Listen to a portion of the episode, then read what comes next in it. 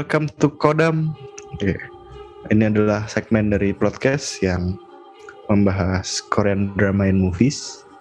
Jadi akhir-akhir ini ada sebuah serial dari Korea yang apa ya?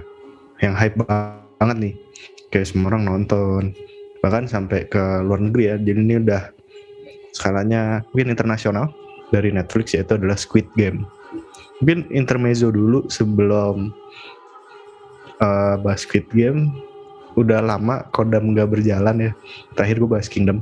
Sebenarnya waktu itu mau bahas lagi Nevertheless cuman endingnya nggak banget. Jadi gue kayak nggak nggak bahas soal itu. Jadi langsung ke Squid Game. Memang kita bahasnya agak telat ya karena uh, ada banyak serial-serial masih diikutin kayak Sex Education, Hometown Caca-Caca belum selesai, terus Star Wars Vision, What If. Jadi karena banyak yang numpuk, jadi baru bisa dibahas sekarang. Di sini uh, bareng sama Rainer, Bapak CEO kita. Anyong, anyong, anyong asyo. Akhirnya saya ikut di dalam kodam ya.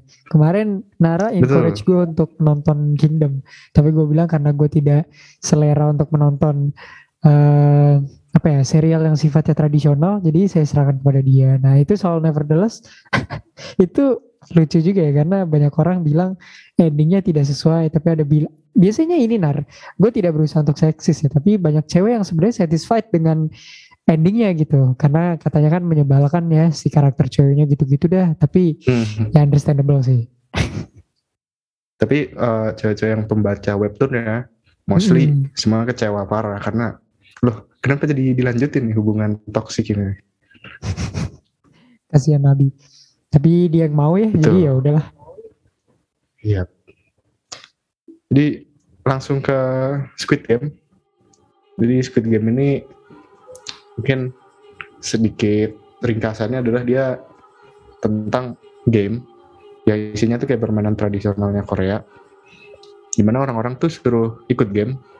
Kalau lu kalah berarti lu mati. Kalau lu menang dan jadi one and only lu akan dapat uang miliaran won yang akan menyelamatkan hidup lu karena yang ikut di sini adalah orang-orang yang hidup susah, punya utang, nggak punya duit, dikejar-kejar rentenir.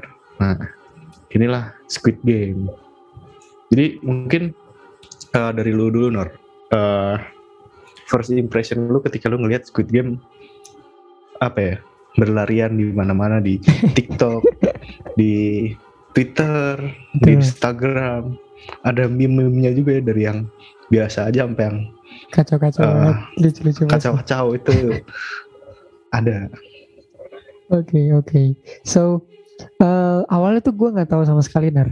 Maksudnya nggak ada trailernya, nggak ada apa pun yang bikin gue tahu tentang serial ini. Dan tadi lu singgung TikTok kan. Emang kurang ajar juga ya platform yang satu ini kita udah sering banget bahas di mana di podcast mana pun gue sama Nara pasti ada tuh pasti ada aja nyinggung spoiler TikTok gitu mungkin ke depannya uh, eh, gue pengen bahas sama Nara mungkin akan mengajak seseorang untuk bahas tentang spoiler atau apa ya pembajakan gitu ya. Karena justru gue tau Squid Game tuh bukan karena info dari Netflix Korea atau Netflix ID yang gue follow ya. Justru karena TikTok gitu. Ada apa ya ada potongan scene. Potongannya scene tuh yang pas mereka main uh, permainan yang lampu hijau lampu merah itu. Menurut gue hmm. di situ gue langsung gue scroll aja karena gue kira itu semacam serial biasa lah. Tapi gue um, nonton sekitar satu menitan dan ada satu scene potongan scene lagi lagi-lagi dari platform yang sama di TikTok itu tarik tambang. Nah di situ mulai gue waduh apa nih? Gitu. Terus gue lihat di komennya semuanya pada saat itu ya. Gue lupa itu bulan apa kayaknya September awal atau September akhir ya.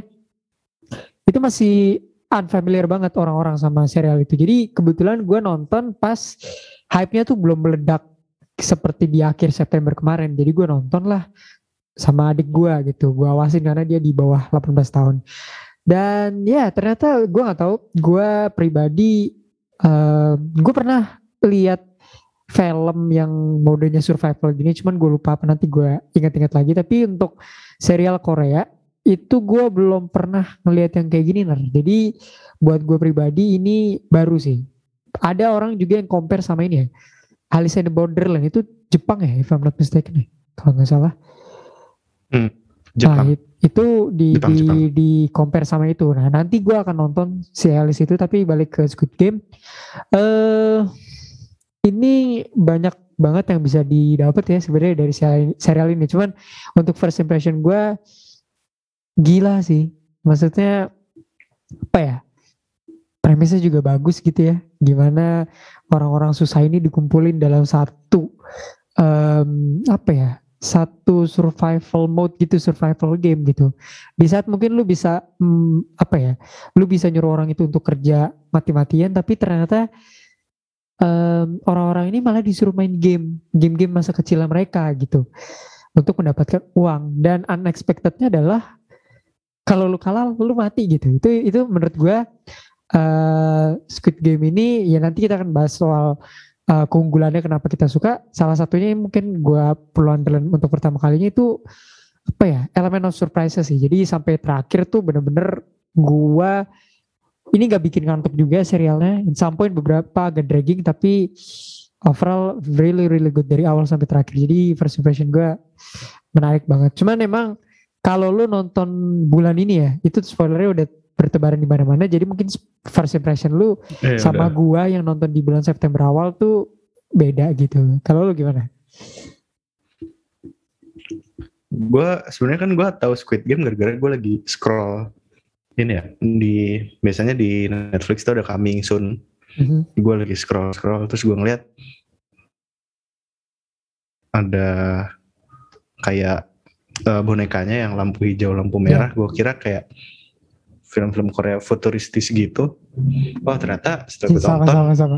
ternyata ini sebuah game gitu dan dan menarik juga ternyata oke lah untuk lo tonton dan lo apa ya istilahnya lo nikmati gitu dan eh gue ngelihat bahwa ini serial yang mungkin ini ya bagi orang Korea asli yang di sana mungkin ini Squid Game juga sangat-sangat menyindir gimana keadaan sosial dan perekonomian di Korea gitu yang di mana lu kalau susah tuh bisa susah banget gitu. Lu punya utang ratusan juta won dikejar-kejar rentenir dan lu nggak tahu mau bayar gimana gitu.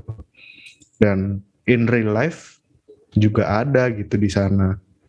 Jadi mungkin ini bagian dari kritik mereka terhadap keadaan juga sih dan menurut gua keren sih bisa dibikin dalam sebuah bentuk hiburan Benar benar. yang sebenarnya ini nggak cuma cukup cukup ini ya kapitalisnya agak berlebihan tuh banyak yang kayak gini gitu Benar. setelah kita ngeliat kelihatannya menarik gitu oh ternyata udah ditonton mungkin kita masuk ke cerita ya jadi plotnya ini kan intinya kita harus memainkan 6 game supaya jadi pemenang nah jadi pemenang akhirnya lu dapet semua duit dari situ. Nah, tapi kan ketika proses di game tersebut nah itu tuh yang sebenarnya yang serunya adalah proses di gamenya. Malah menurut gua eh ada beberapa yang gua agak kurang suka tapi nanti ku bahas di beberapa bagian. Tapi kalau lu gimana sih menurut lu cerita di sini apakah ada yang bagian yang menurut lu nggak penting-penting amat tapi gimana atau yang menurut lu bagian terasik dari ceritanya apa? Oke oke. Buat gua ceritanya em, kalau ngomongin hype sih sebenarnya ceritanya oke gitu, bukan yang fantastis fantastis amat, tapi lebih ke menghibur sih. Walaupun terselip bukan terselip ya, ini secara eksplisit terlihat bahwa em, orang tuh ada apa ya? Ada hal yang membuat mereka harus memainkan game ini gitu, which is adalah uh, mereka-mereka yang terlilit utang atau yang bahasanya BU gitu ya. Kayak karakter Sebyok tuh sebenarnya dia nggak terlilit utang kan, tapi dia emang BU banget gitu, bener-bener butuh uang dan dia Hmm. nggak ngerti harus ngapain gitu. Eh, termasuk sama si siapa namanya Ali, dia juga BU. Gihun, dia juga BU dan eh, ngejar utang. Jadi basically orang-orang BU dikumpulkan di sini. Itu yang gue suka sih dan bukan cuman apa ya, bukan cuman sekedar mengumpulkan tapi mereka dituntut untuk bermain game. Em, pada awalnya gue kira game itu kan sempet batal kan ya di episode pertama. Uh, Iya, gue kira ah. akan ada apa ya? Biasanya kan kalau drama Korea itu di bagian tengahnya itu kan agak membosankan ya. Gue kira itu tuh akan lari ke situ ternyata enggak langsung gitu. Episode keduanya langsung Ada main filler game, gitu ya, kan? Iya biasanya ada fillernya. Episode 2-nya mereka balik karena desperate kan. Kalau lu keluar dari situ ya benar kayak kata si frontman ya lu mau atau eh, apa ya pasukan-pasukannya lu ngejar apa di luar gitu. Eh, susah untuk mendapat duit dan hidupnya akan melarat. Ya udah akhirnya mereka balik ke pusat permainan yang sepertinya berada jauh ya tempatnya di pusat kota Seoul gitu. Dan akhirnya mereka bermain dan ya itu gue kira lampu hijau lampu merah itu sekedar ya bermain-bermain biasa ternyata mati dong meninggal gitu Mhm. dan cara bagaimana setiap game itu punya intensitas sendiri itu gue gue suka banget Nar. jadi memang ada satu dua game yang agak let down gitu. Cuman di setiap gamenya itu punya intensitas sendiri dan cerita-cerita sendiri gitu. Misalnya di lampu merah lampu hijau ternyata itu mudah gitu ya untuk orang-orang lakukan. Tapi ketika lu baru ber- pertama bermain di situ terus lu langsung meninggal langsung ada pressure sendiri kan.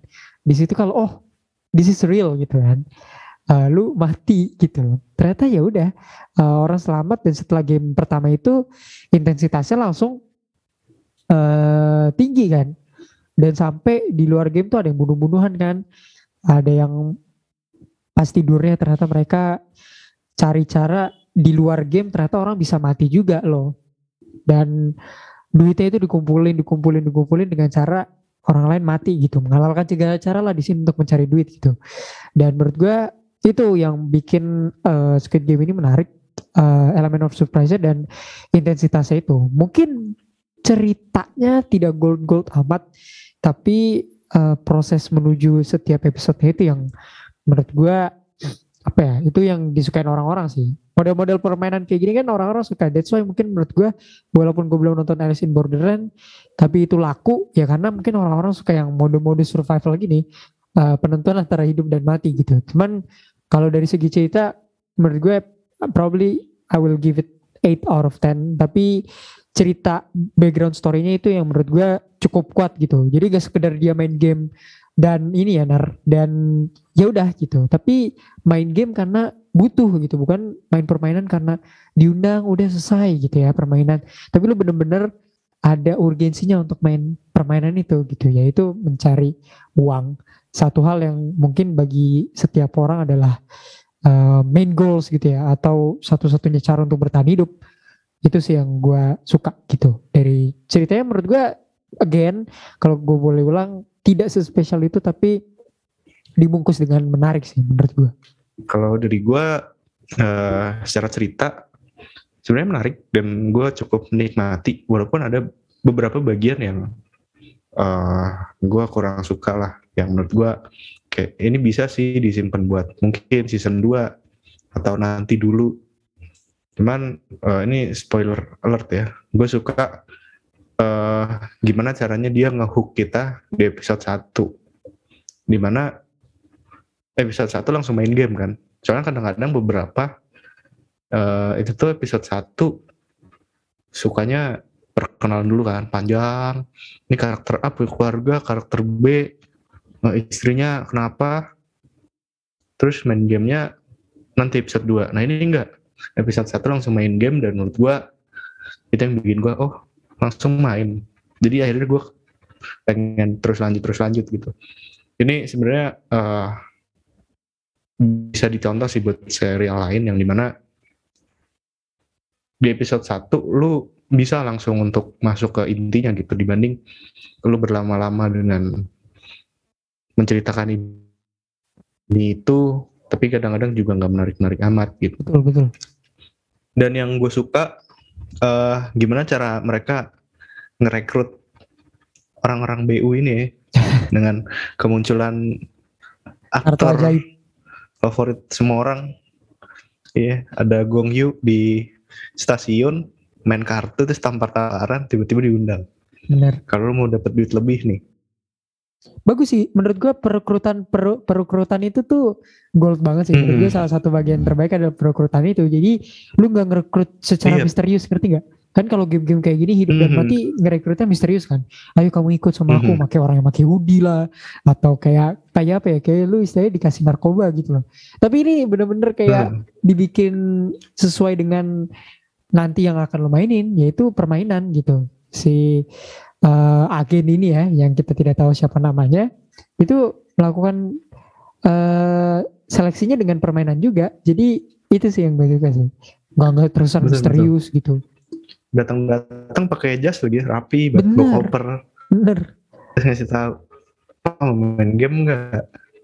Terus kalau main game menang dapat duit.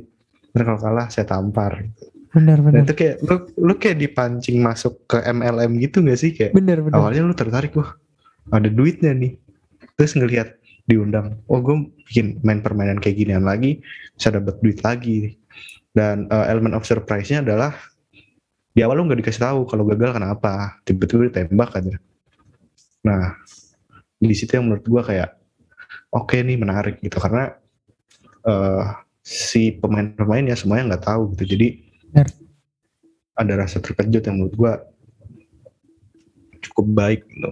Nah, eh, ada enam permainan walaupun tidak semua permainannya menarik untuk dilihat.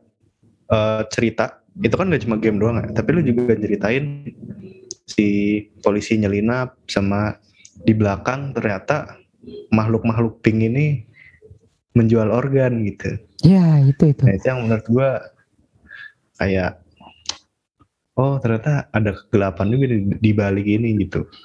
Terus juga frontman-nya ternyata juga apa ya dia pernah main game juga kan? hmm, bener alumni lah alumni Iya di tahun berapa terus jadi frontman gitu. Ini yang bikin eh, ceritanya semakin menarik gitu walaupun eh, tadi udah dibangun bagus sampai tengah menurut gua akhirnya agak kurang sih. True. Dan enggak gantung juga gitu. Cuma untuk secara cerita menyenangkan untuk ditonton walaupun kejam ya. kejam banget Kejam. kejam banget Kejam banget, Pak. kejam banget. Kayak orang tuh jahat-jahat amat. Tapi ya gimana ya? Main game dan lu di sana untuk dapet duit. Dan satu lagi yang gue suka eh ini diceritain mereka kan di dalam ruangan itu kan tempat tidur berjejer. Tiap ada orang yang meninggal dikeluarin celengan babi yang isinya duit gitu. Jadi lu akan semakin kepancing buat termotivasi untuk membunuh orang jadi lain gitu kayak menyerah tapi udah sejauh ini. bener bener Padahal eh, beberapa orang tuh kayak udahan aja deh gamenya udahan, tapi yang lain tuh kayak udah lanjut lanjut udah sampai sini gitu kan. Jadi menurut gua eh, gimana cerita ini bikin kita ngelihat si pemain-pemain itu tuh terpaksa ya, ada yang terpaksa lanjut terus, ada yang mau lanjut terus gitu tuh sih yang gua suka.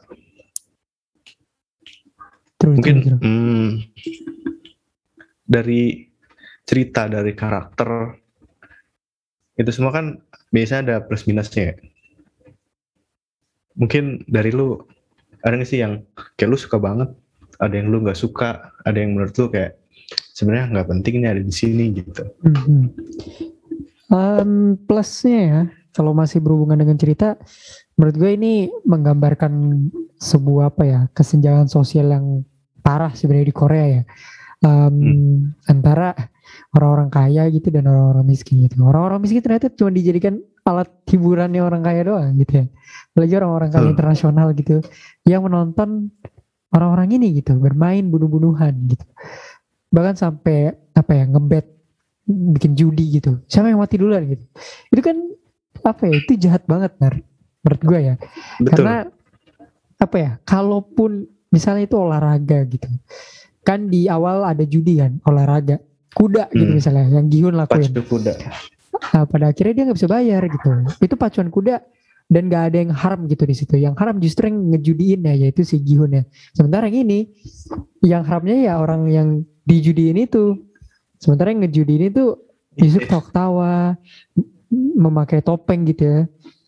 Em, itu sih yang gue gue suka gitu.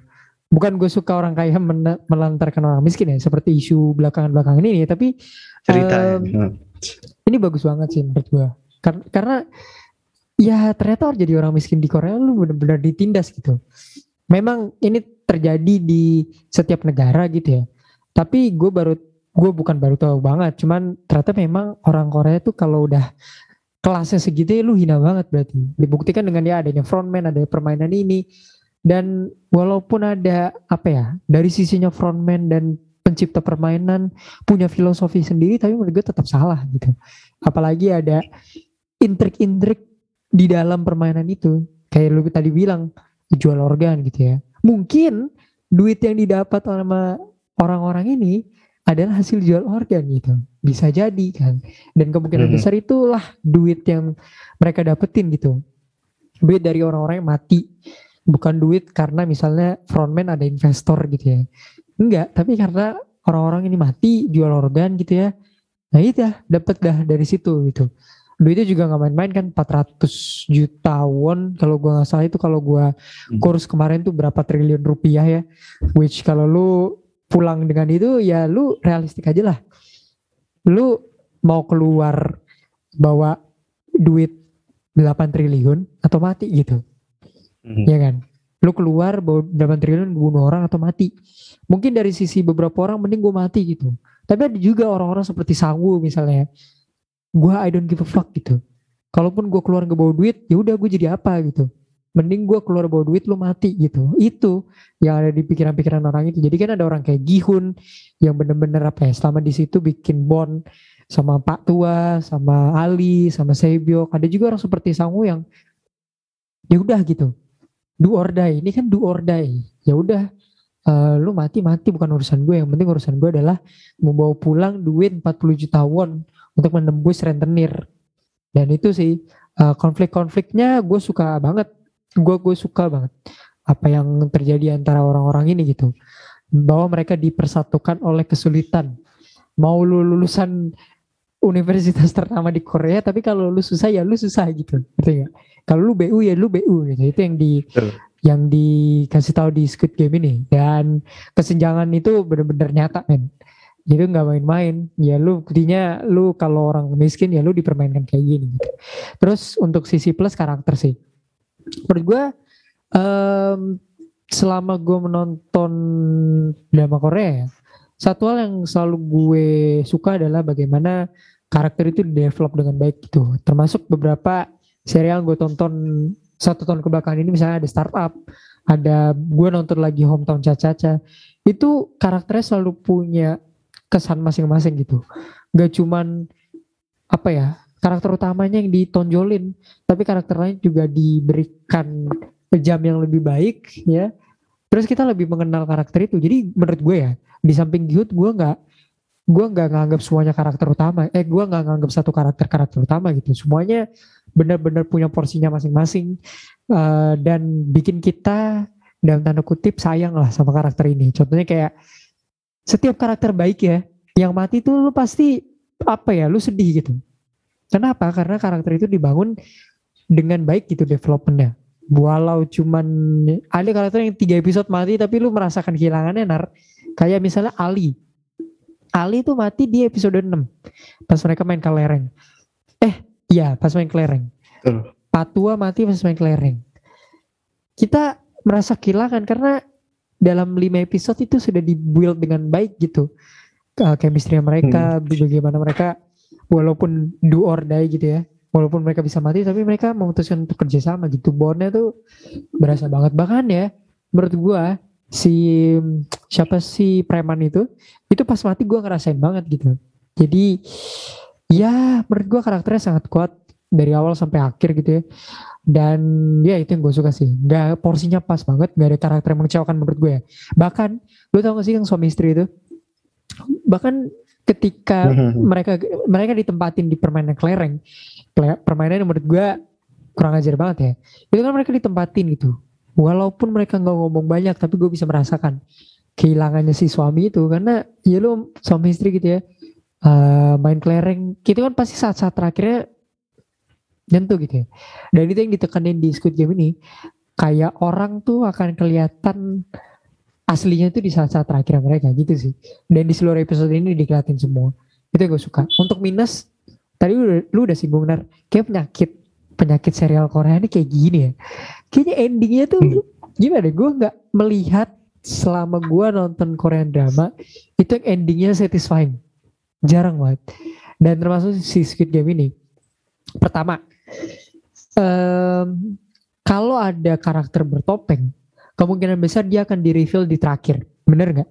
Termasuk Money Heist lah inilah Betul. karakter yang em, sifatnya menggunakan topeng lah. Pasti ada pasti ada reveal. Kita ini udah bahas kemarin di episode 29 ya Black Widow. Itu Taskmaster yang pakai pakai topeng. Pasti ada face reveal. Nah termasuk sama Squid Game ini. Frontman itu adiknya eh sorry kakaknya si polisi itu gue udah duga pas dia eh, buka-buka file. Gue udah duga banget. Karena lu pasti reveal seseorang yang masih deket-deket di situ kan? Gue tidak kecewa gitu. Hmm. tapi gue kecewa adalah kurangnya pengenalan terkait frontman itu. Kayak buka nih reveal kan? Kakaknya. Oke.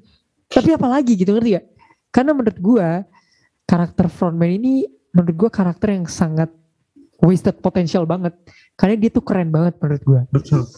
dia wasted potential banget dia seharusnya bisa digali lebih lanjut misalnya kayak mungkin beberapa orang menyebut unnecessary ya tapi menurut gua kenapa si kakaknya bisa jadi frontman itu adalah salah satu hal yang agak miss di sini Padahal gitu sih hmm, aktornya aktor mahal itu oh ya si Lee Byung Hun. oh wow wow Iya dia pernah sampai udah udah pernah main di G.I. Joe juga kan. Jadi oke oke benar-benar ya wasted potensial banget sih. Selain frontman menurut gua plot twistnya siapa di balik Squid Game ini loh. Nah sebelum gua ke statement gua menurut lu Pak Tua ini otak dari Squid Game itu ini spoiler alert by the way kalau lu dengerin sampai menit ini menurut lu gimana? Gue pengen tahu aja dari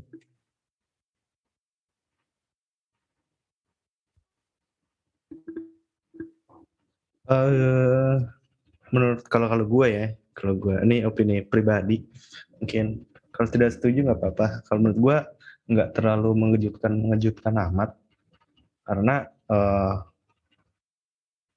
ketika lo ngeliat si kakek, si kakek ini kayak udah tahu semuanya gitu. Tapi sosok pura-pura aja kan. Dan itu kelihatan banget pas di bagian Hmm.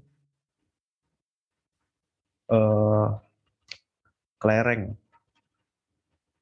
Itu kayak di terakhir-terakhir tuh dia kayak sebenarnya nggak Hmm. nggak lupa gitu tapi kan kayak sengaja supaya si Gihun menang. Itu kelihatan dan dari situ lu bisa nebak bahwa si kakek ini entah dia pemain lama atau dia terlibat dalam Squid Game gitu. Dan ternyata di akhir gua awalnya kirain dia kayak dia kayak ini pemain lama gitu. Oh ternyata eh, dia dalangnya. Dan ya tidak terlalu mengejutkan amat tapi menurut gua cukup baik lah di eh, hadirkan kayak gini. Dan gue suka gimana mereka eh bikin karakter si kakek ini kenapa sih pengen ikut game? Karena dia saking kayaknya udah nggak punya tujuan lagi. Dan dia bilang menonton gak lebih baik daripada lu ikut main. Makanya dia ikut main dengan pura-pura nggak tahu apa-apa dan menurut gue tuh kayak hmm, ya juga ya kadang-kadang lu terlalu berlebihan memiliki segala sesuatu jadi lu nggak punya kebahagiaan lagi gitu akhirnya kebahagiaan lu jadi aneh-aneh gitu dan ditampilkan dengan karakter si kakek ini menurut gua bagus Oke, tapi uh, background story gue suka ya. Kenapa dia akhirnya bermain? Tapi dia si Patwa ini di belakang gue I'm not feeling it gitu loh. Entah ya. Uh, mungkin dibanding yang tadi frontman gue lebih satisfied sedikit yang ini. Cuman I don't know, gue nggak feeling aja gitu dengan ternyata revealnya adalah Pak Tua yang di belakang ini gitu. Despite tadi alasannya, gue juga setuju sama lo gue suka gitu. Ternyata orang yang ada orang yang kayaknya udah generasional gitu ya kayak Pak Tua ini udah bos kan duitnya mau dibawa ke mana ada juga orang-orang kayak frontman dan orang-orang kayak tadi yang sepertinya OKB gitu ya kayak baru kenal duit gitu itu yang membedakan kadang tapi gua nggak nggak feeling aja gitu dengan patua di belakang ini gitu but well untuk endingnya it's not spectacular seperti pertengahannya. Ya klasik drama Korea sekarang ya. Uh, sepertinya endingnya tidak sebagus uh, cerita build upnya tapi well I gotta say itu yang menjadi minus di, di, di, di show ini sih. Mungkin ada beberapa plot hole yang uh, terlalu in rushing di bagian akhirnya. Um, termasuk di bagian Gihun yang tiba-tiba jadi edgy ya.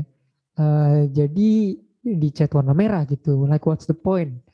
Uh, tiba-tiba dia di chat warna merah tuh gue nggak ngerti motifnya atau mungkin biasanya orang stres gitu ya warnain hmm. rambut cukur rambut oke okay, understandable tapi not not that gitu lah nggak nggak nggak kayak gitulah mungkin tapi well ya mungkin agak confused di bagian akhirnya bagi gue ya. Mungkin gue ngeliat agak lupa juga eh bukan lupa agak bingung juga sih. Si gue katanya bingung atau enggak cuman seperti di akhirnya agak agak confused gitu mau dibawa ke mana lagi. Dan endingnya gitu aja. Tapi ya I like it gitu.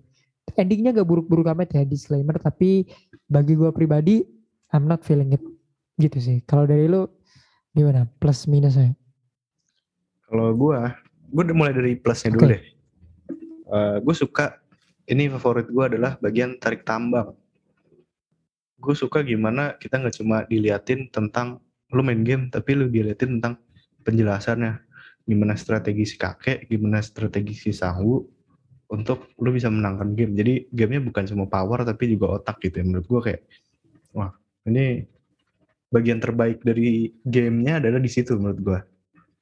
Nah, ini salah satu plusnya. Terus yang kedua, uh, yang udah gue sebut tadi, perekrutannya.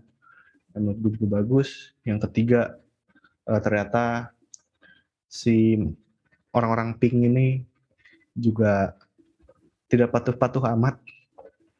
Jadi diceritain bahwa orang-orang uh, berkostum pink ini juga uh, di belakangnya licik juga, main belakang dan lain-lain. Itu menurut gue kayak nambah okay. bumbu aja sih di sini. Dan ini yang bagian terbaiknya adalah latarnya. Itu kayak ini tuh tempat pembantaian paling instagramable yang pernah gue lihat ya terutama Jadi di episode episode satu even uh, tempat tidurnya aja menurut gue bagus dibikin bertingkat gitu kayak terus di tengahnya ada celengan babi itu menurut gue kayak ya, keren banget konsepnya itu itu keren. Dan gue paling suka adalah bagian episode pertama. Bagian mereka jalan di tangga-tangga yang banyak. Dan pintu-pintu yang kayak labirin menurut gue kayak gila. Konsep tempatnya tuh bagus gitu. Maksud gue setiap tempat yang dihadirkan di Squid Game ini bagus gitu. Dan lu bisa ngerasain sesuatu yang unik gitu di dalam sana gitu. Bahkan uh, even pas ngedatengin kakeknya pun pas di akhir di apart eh di apart di gedung tinggi yang kosong dan cuma yeah. ada kasur kakeknya yang itu juga menurut gue mungkin filosofi dari kesepiannya si kakek yang wah ini ini keren sih menurut gua yep. konsep gimana dia bikin latar tuh menurut gua bagus banget gitu dan juga warna-warni ya sama satu yeah. lagi uh, konsep dari si simbol-simbol squidnya kan segitiga ada kotak ternyata itu pangkat gitu di mana kalau bulat lu apa kotak tuh pemimpin segitiga itu bagian apa Yep, Menurut yep. gue tuh keren. Topeng-topengnya juga bagus. Jadi uh, ini bagian terbaiknya adalah konsep dan latar. Di mana latarnya sangat instagramable, sangat rapi. Setnya tuh Seperti dibikin tempat kayak gitu. Apa ya? Ini tuh kelihatan set tapi benar. Ya kalau nggak gitu, iya. Kalau kalau kalau nggak gitu, Squid Game nggak akan unik. Ini sih yang menurut gue kayak biasanya kalau game-game gitu kan nuansanya gelap ya. Kalau lu pernah nonton The Hunger Game kan nuansanya tuh kayak suram, tonnya juga gelap, ya kan di hutan-hutan. Nah Squid Game nih iya. di labirin berwarna gitu, terus lu masuk ke dalam tempat yang dicat temboknya kayak TK. Menurut gue tuh. true, true, true. itu gila sih konsepnya bagus. bagus parah. Ini bagian terbaiknya lah. Dan ini ke minus. Eh minus ini mungkin gue agak agak panjang sedikit ya. Satu minus yang menurut gue gue agak gue tuh sebel banget ngeliatnya. Adalah bule-bule tamu VIP nih. Kayak mereka tuh nggak ada juga sebenarnya nggak penting-penting amat gitu. Dan gue nggak tahu kenapa conversation si bule-bule ini kayak kaku gitu loh. Kayak gimana Iya, sih ngomongnya gitu banget kayak kayak apa ya? Orang kaya tapi bahasanya simple past tense eh simple present tense gitu. Simple present. Simple present. bener deh bener bener. Ini ini gue benci banget dengernya kalau bule-bule udah ngobrol gitu. Padahal si frontman-nya kan ngomongnya udah bagus ya udah enak kita begini begini begini, terlihat misterius sekarang bule-bulenya pas ngomong simple present tense kayak Iya, renyah Renyah banget gitu, renyah gitu. terus nadanya juga kayak NPC game gitu Iya, Iya. iya. Kayak dubbing kayak lu tau gak sih kalau Hmm. anime terus mak- lu nonton make dub English Iya. gitu. itu tuh kayak kayak nggak nggak banget lah nggak banget pokoknya padahal konsep mereka datang dengan topeng-topeng itu kan kayak wah wah ini orang-orang jahat nih Kan. eh pas ngobrol kacangan banget jadi enggak banget dah itu itu satu Aduh. terus yang kedua menurut gua plot polisi nyusup ini jadi buat apa gitu karena Iya, agak nggak penting. Iya, ya. karena pada akhirnya dia mati. Terus yaudah dia hanya mencari informasi untuk dirinya sendiri. Karena kan kita nggak tahu itu sempat kekirim apa enggak. Itu yang menurut gue kayak, Ya. kenapa sih? Malah ini opini pribadi gue ya, akan bagus ketika season 1 ini, misalnya di season 2, season 1 ini fokus ke game aja. Nggak ada yang nyelinap, nggak ada yang apa. Gihun menang, Gihun ingin mencari Squid Game, terus nanti ketemu polisi ini dan nyelinap menurut gue itu akan lebih bagus karena kita disuguhin misteri di season 1 di season 2 dibongkar. Itu akan lebih enak. Tapi di sini dibongkar tapi ya dibongkar untuk diri sendiri yang menurut gue kayak nggak banget gitu. Udah mana hampir ketahuan berkali-kali ya. Tapi nggak ketahuan nggak ketahuan juga. Itu sih. Dan eh, frontman-nya yang juga menurut gue bisa lebih dalam karena wasted potensial parah buat si frontman padahal udah bagus. Terus eh, ini sih menurut gua adalah eh, inkonsin apa inkonsistensi. Jadi kan mereka bilang bahwa game ini menghadirkan kesetaraan menghadirkan semua orang yang lu bisa deh satu sama lain tuh ada di level yang sama dan lu main game. Tapi nyatanya hal itu tidak terjadi karena kecolongan ada yang curang. Menurut gua ini tuh bikin jadi agak males sih. Cuman oke lah. Nah, inkonsistensi yang menurut gua bikin gua kayak nggak banget adalah eh, bagian bantai-bantaian pas malam. Pas di ruang tidur. Menurut gua itu nggak fair sama sekali. Kenapa? Karena ketika udah bunuh-bunuhan itu hanya yang kuat dan yang lemah aja. Sedangkan misalnya si kakek, kakeknya bisa dibunuh ya udah, udah pasti mati kan? Harusnya. Karena dia nggak ada power. Hah. Cuma dia nggak ketemu.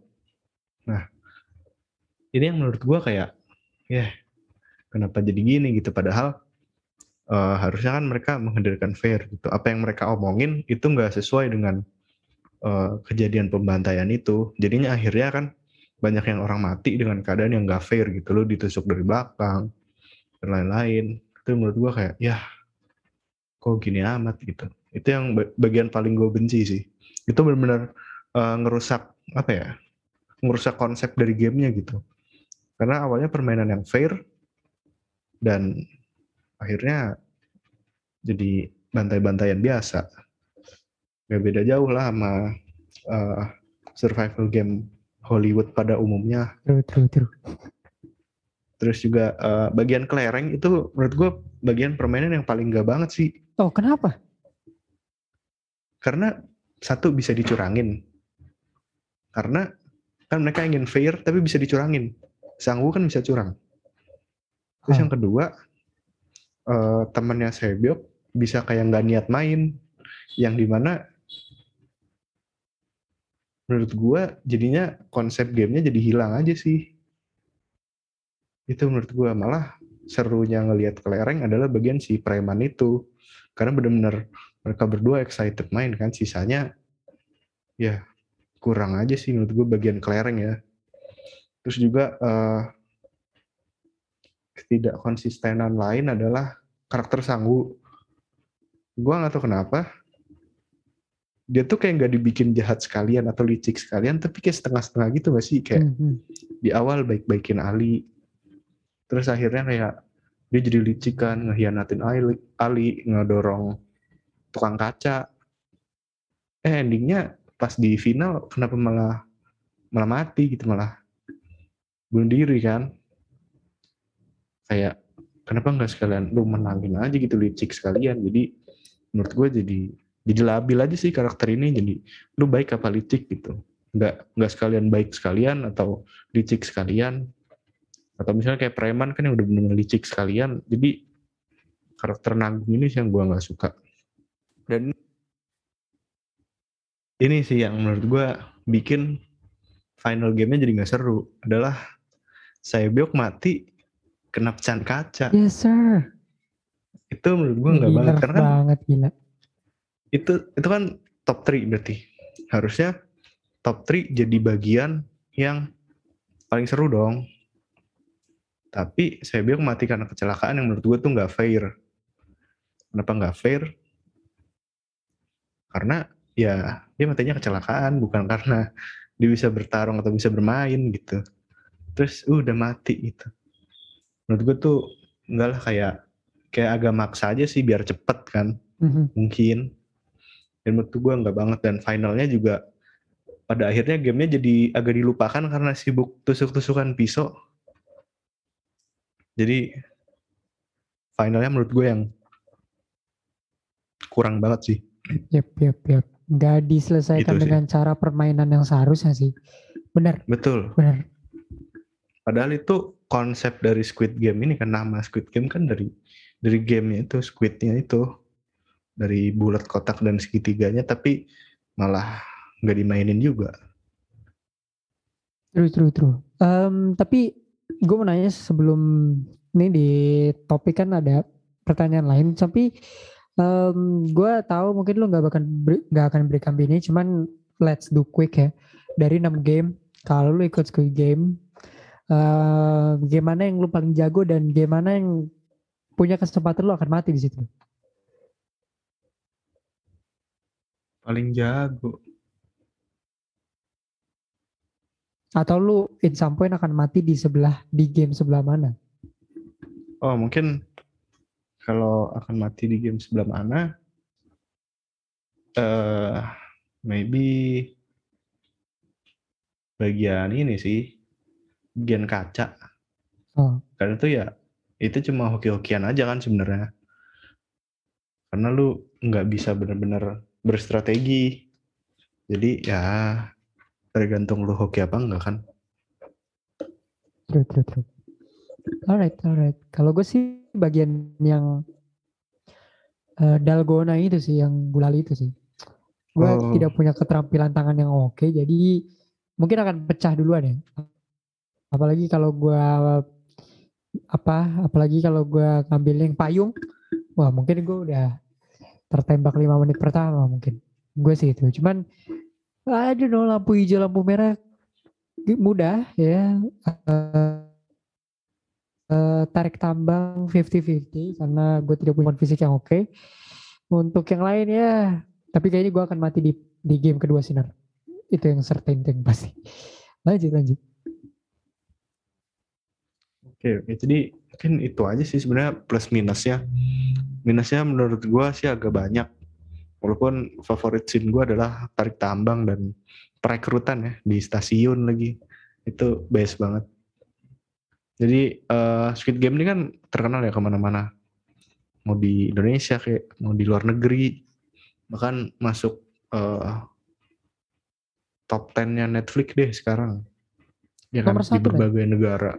Iya nomor satu. Kecuali di India kalau misalnya India tuh nomor dua karena India masih Karena Nomor Ali satunya kota karena factory. alinya mati mungkin. Jadi di India nomor mungkin, dua. mungkin. Tuh. Jadi banyak lah dan bahkan banyak orang-orang edgy nih yang bilang bahwa Squid Game overrated, overrated. Menurut lu Squid Game overrated gak sih? Atau memang Hmm. statement orang-orang yang membenci hal-hal yang sedang trending nih emang rese aja gitu. Oh. Hmm, gimana ya? Apa cuman gua yang nggak nonton Squid Game?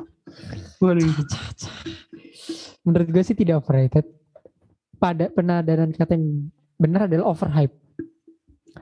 Eh, hype-nya sama kayak Money Heist, gue rasa. Kenapa bisa se-hype itu sebuah serial? Karena eh ada hal yang ikonik nar di situ. Ada hal yang orang suka gitu, yaitu eh kemisteriusan atau apa ya? Atau hal-hal kayak topeng dan eh, hal-hal ikonik yang bisa diikutin gitu. Kayak Squid Game ini mungkin tidak akan menarik kalau tidak ada simbol-simbol itu, ngerti gak?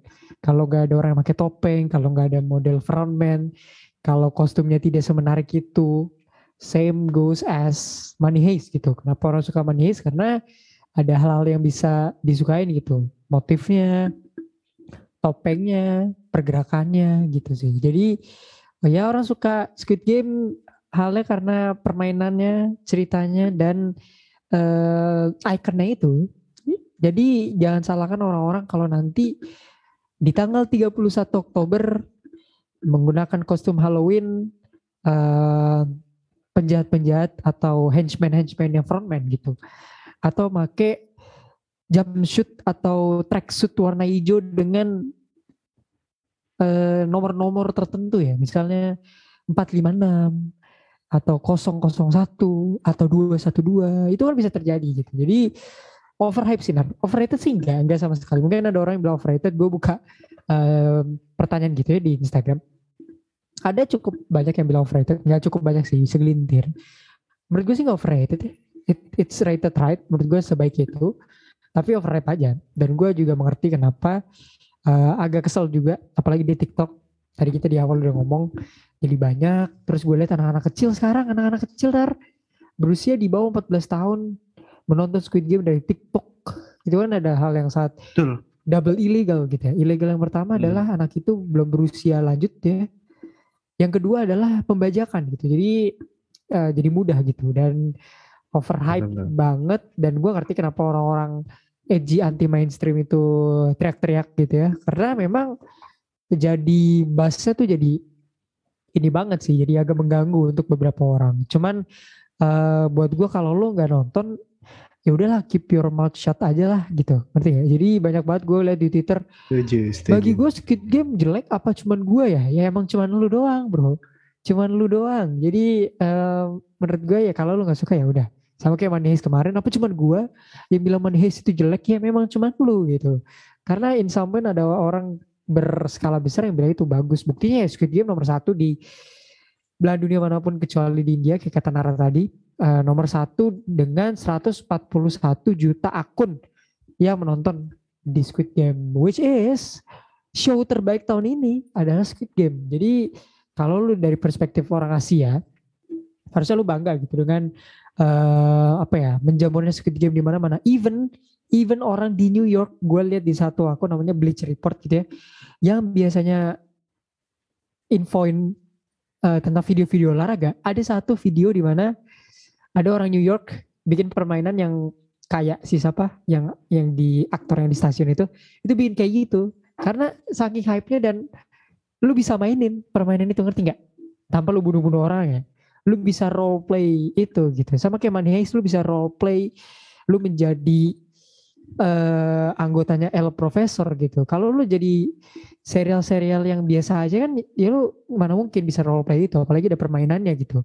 Orang-orang kan suka yang kayak gitu. Terus di Amerika di bikin orang-orang bikin Squid Game versi bola basket gitu. Atau di Indonesia juga gue liat banyak akun yang mulai menggunakan simbol-simbol atau eh, tokoh-tokoh ikonik dari Squid Game untuk bikin. Misalnya uh, Squid Game ala Indonesia gitu kan. Basically Squid Game itu kan galasin kalau di Indonesia gitu ngerti gak sih? Jadi hal-hal yang kayak gitu Iya. itu yang bikin orang uh, seneng gitu sama Squid Game. Di samping ceritanya ya ada permainan, ada tokoh yang ikonik. Itulah kenapa hype-nya jadi agak over. Jadi ya lu jangan salahin itulah gitu ngerti gak? Jadi orang-orang suka pasarnya memang gede.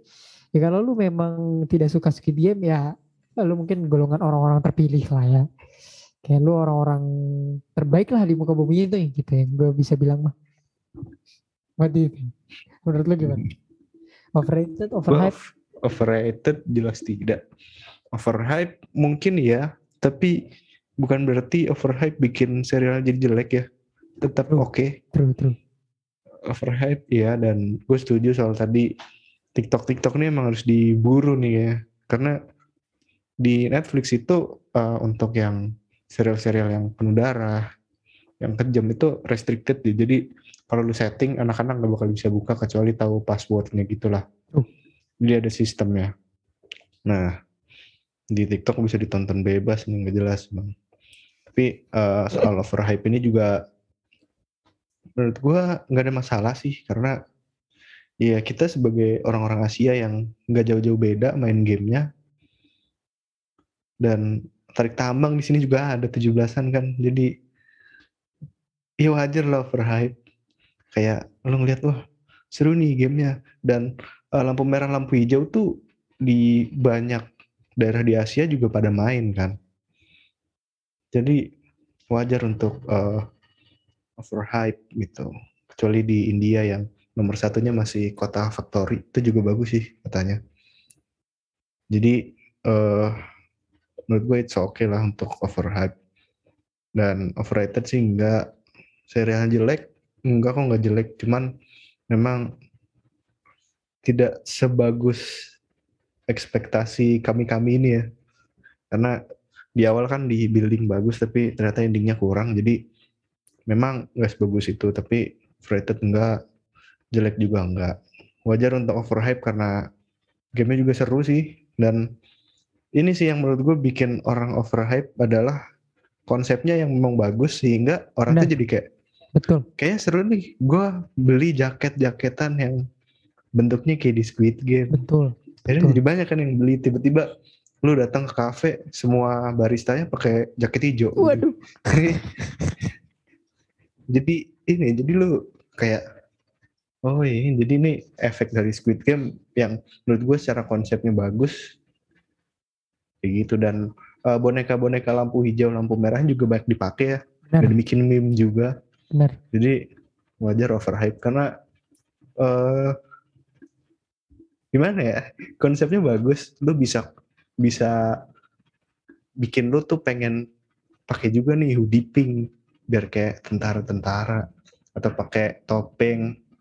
Atau lu juga bikin meme dari materialnya banyak banget sih soalnya di situ. Iya kayak bagian Gihun jilat-jilat Iya. eh dalgona candy itu juga itu keren aja kacau-kacau banget. Itu ada ini ini fun fact ya buat yang dengerin itu Nara memberikan stiker gua tapi lu tahu nggak sih itu kalau dalgonanya itu kan bisa diedit-edit ya jadi ya lu tahu lah. Iya. Nah diedit-edit jadi apa. Itu dia itu bisa jadi macam-macam gitu. Bahkan lampu hijau lampu merah kalau nonton filmnya kan kayak wah menegangkan di serialnya tapi kalau jadi meme jadi lucu banget pak. Jadi emang yang bikin overhype karena ada banyak meme material dan uh, konsepnya yang bikin orang pengen gitu. Mungkin bentar lagi lu bisa ngelihat uh, anak-anak muda bertebaran pakai jaket hijau dan hoodie pink bisa jadi benar. karena Squid Game. So ya yeah, it's okay lah.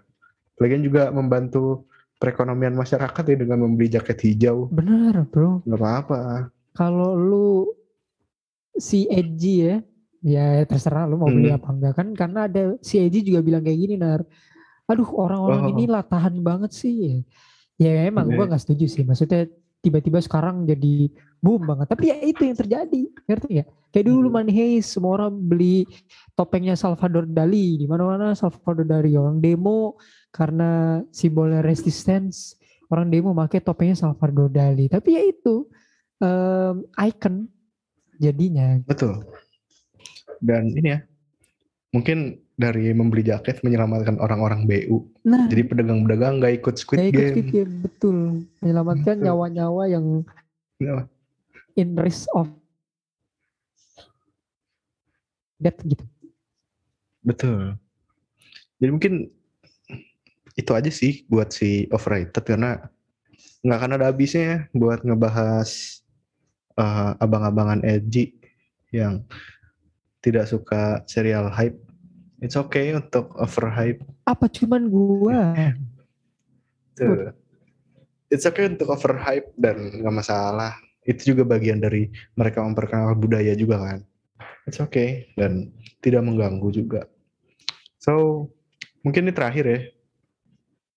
Lu ada harapan gak sih buat season selanjutnya? Karena kan endingnya gantung, polisinya juga nggak selesai. Ada beberapa yang belum diceritakan. Menurut lu, menurut lu apakah ada harapan untuk season selanjutnya? Gak perlu menurut. Ini menurut gua seperti perbincangan tentang haruskah Joker punya sequel atau enggak. Menurut gua nggak perlu. Kecuali ada storyline yang menarik yang lu kasih tadi soal polisi dan Gihun. Uh, potensi tentang dieksplor. Itu menurut gua kalau menggunakan storyline yang tadi di awal lu bilang, gue setuju.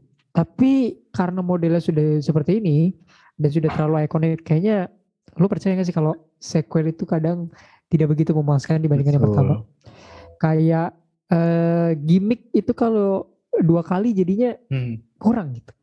Kesannya repetitif. Gue gak tahu uh, model-model series kayak gini apakah model akan sama karena kalau main game-gamenya sama juga kan kesannya repetitif. Kurang menarik gitu. Jadi menurut gue sih nggak perlu lah untuk dibuat uh, season keduanya karena kalau gue jadi sutradaranya atau writer name-nya sih gue udah cukup puas ya karena kan dia ngegodokin itu Betul. 10 tahun untuk pitching ke Netflix, untuk pitching ke streaming Karena platform di TV lainnya nggak gitu bisa kan. eh, usaha yang ya di TV gak bisa usaha yang cukup melelahkan lah dan apalagi dia udah punya banyak pendapatan gitu. Ya nggak tahu sih apakah dia greedy atau enggak tapi menurut gue cukup di season 2 apalagi karakternya udah menurut gue irre, irre- irreplaceable lah. Apalagi udah mati kan nggak mungkin balik dong. Emang Edo Tensei Naruto. Tinggal sisa Gihun doang sama frontman gitu. Jadi menurut gue tidak perlu. Apalagi orang-orang sudah terlanjur jatuh cinta sama karakter yang sudah mati. Contohnya kayak Sebyok dan Ali. Sebyok ini fun fact, ini adalah debut acting pertamanya dia. Jadi orang-orang udah terstimulate Squid Game itu salah satu ikonnya dia. Bahkan menurut gue Gihun tidak sebesar Sebyok ya. Eh, hype-nya di lini masa sosial media. Jadi eh, menurut gue unnecessary nah. Gak perlu lah. Tapi kalau ada pun gak masalah. Tapi gue berharap ceritanya bisa lebih fresh. Karena orang-orang datang untuk nonton Squid Game yang pertama kan karena ceritanya fresh. Ya kalau ada ya oke, kalau nggak ada juga nggak apa-apa. Karena menurut gua ya sesuai yang gue bilang tadi, mendingan harusnya season 1 tuh game aja, season 2-nya baru polisi masuk.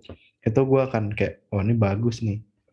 Tapi sayangnya eh, dibikin semuanya di season ini juga jadi ya banyak yang minusnya juga sih. Cuman kalau dilanjut eh mungkin bisa tapi entah akan menarik atau enggak karena kan karakter yang menarik sisa menurut gue ya sisa frontman sama si Gihun doang. Kayak lu mau munculin apa lagi gitu. Jadi ya itu sih. Dan mungkin bisa juga untuk ngejelasin plot hole plot hole di mana kenapa orang-orang yang meninggal ini nggak dicariin keluarganya dan gak ada yang lapor polisi juga kayak mereka nggak ada tuh nggak nggak ada yang peduli tuh. Kayak si ditanyain kan ibunya sanggu pernah lu telepon nggak? Jadi aja Gihun. Terus "Ya udah. Oh ya udahlah. Kayak lah anak lu anak lu nggak pulang gitu. Iya Udah mati. kok kok nggak ada Udah rasa mati. penasaran rasa wah ke mana ya? Gitu.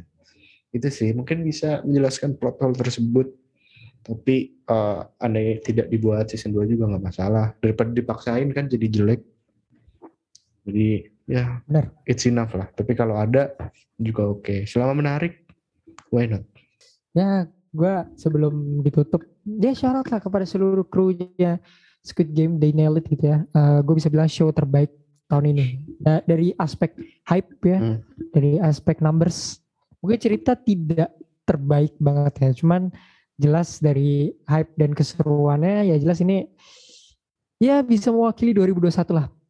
Lu bayangin series yang muncul di tahun yang sama dengan Money Heist season terakhir dan lu lebih punya hype yang meledak gitu. Jadi menurut gua cukup salut lah dari seluruh series yang ada Korea jadi yang ada nomor satu dengan pendapatan yang cukup banyak gitu di chart yang cukup lama di nomor satu so Oke, mungkin uh, sebelum gue tutup skor kali ya.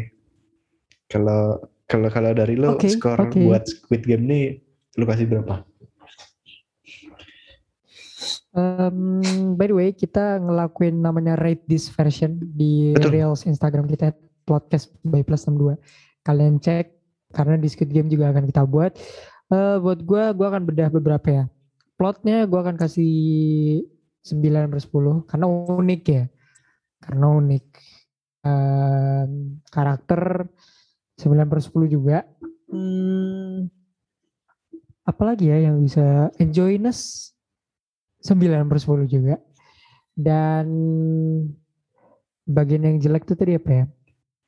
Hmm, eh, overall sih I'm gonna give it 8,5 per 10 sih. Ada beberapa hal yang tadi udah kita sebutin gak banget gitu ya. Di luar tadi gua rate 9 per 10 setting gue setuju sama lu bagus 9 per 10 tapi kalau kasih skor overall gue turunin setengah dikit jadi 8,5 per 10 Wah, gue yang gue ini sih kayak uh, enjoyness-nya gue lumayan kayak uh, 8 per 10 terus konsep-konsep itu yang terbaik 9 per 10 sisanya kayak uh, karakter walaupun menarik tapi ada beberapa inkonsistensi kayak Sanggu dan Gihun yang berubah jadi edgy di akhir-akhir menurut gue tuh kayak ya tujuh setengah per sepuluh lah. Dan sama dengan alright. uh, alur ceritanya juga gue tujuh setengah per sepuluh. Karena karakter menurut gue yang menarik tuh ya Saebyok dan Ali selebihnya ya udah sama kakek kakek udah. Gitu. Jadi overall berapa ya?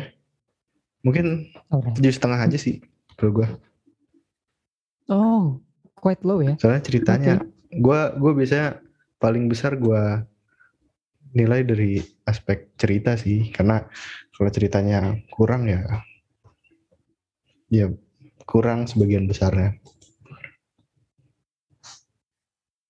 Alright alright. Fair enough fair enough. Iya. Setuju setuju. Oke. jadi eh, tadi opini pribadi masing-masing ya. Mungkin kalian juga punya opini kalian. Boleh kalian komen aja di postingan kita nanti. Di Instagram ya @podcast by plus 62 kalian bisa langsung komentar di situ tentang gimana sih kalian suka Squid Game? Skor kalian atau mungkin ya karakter favorit?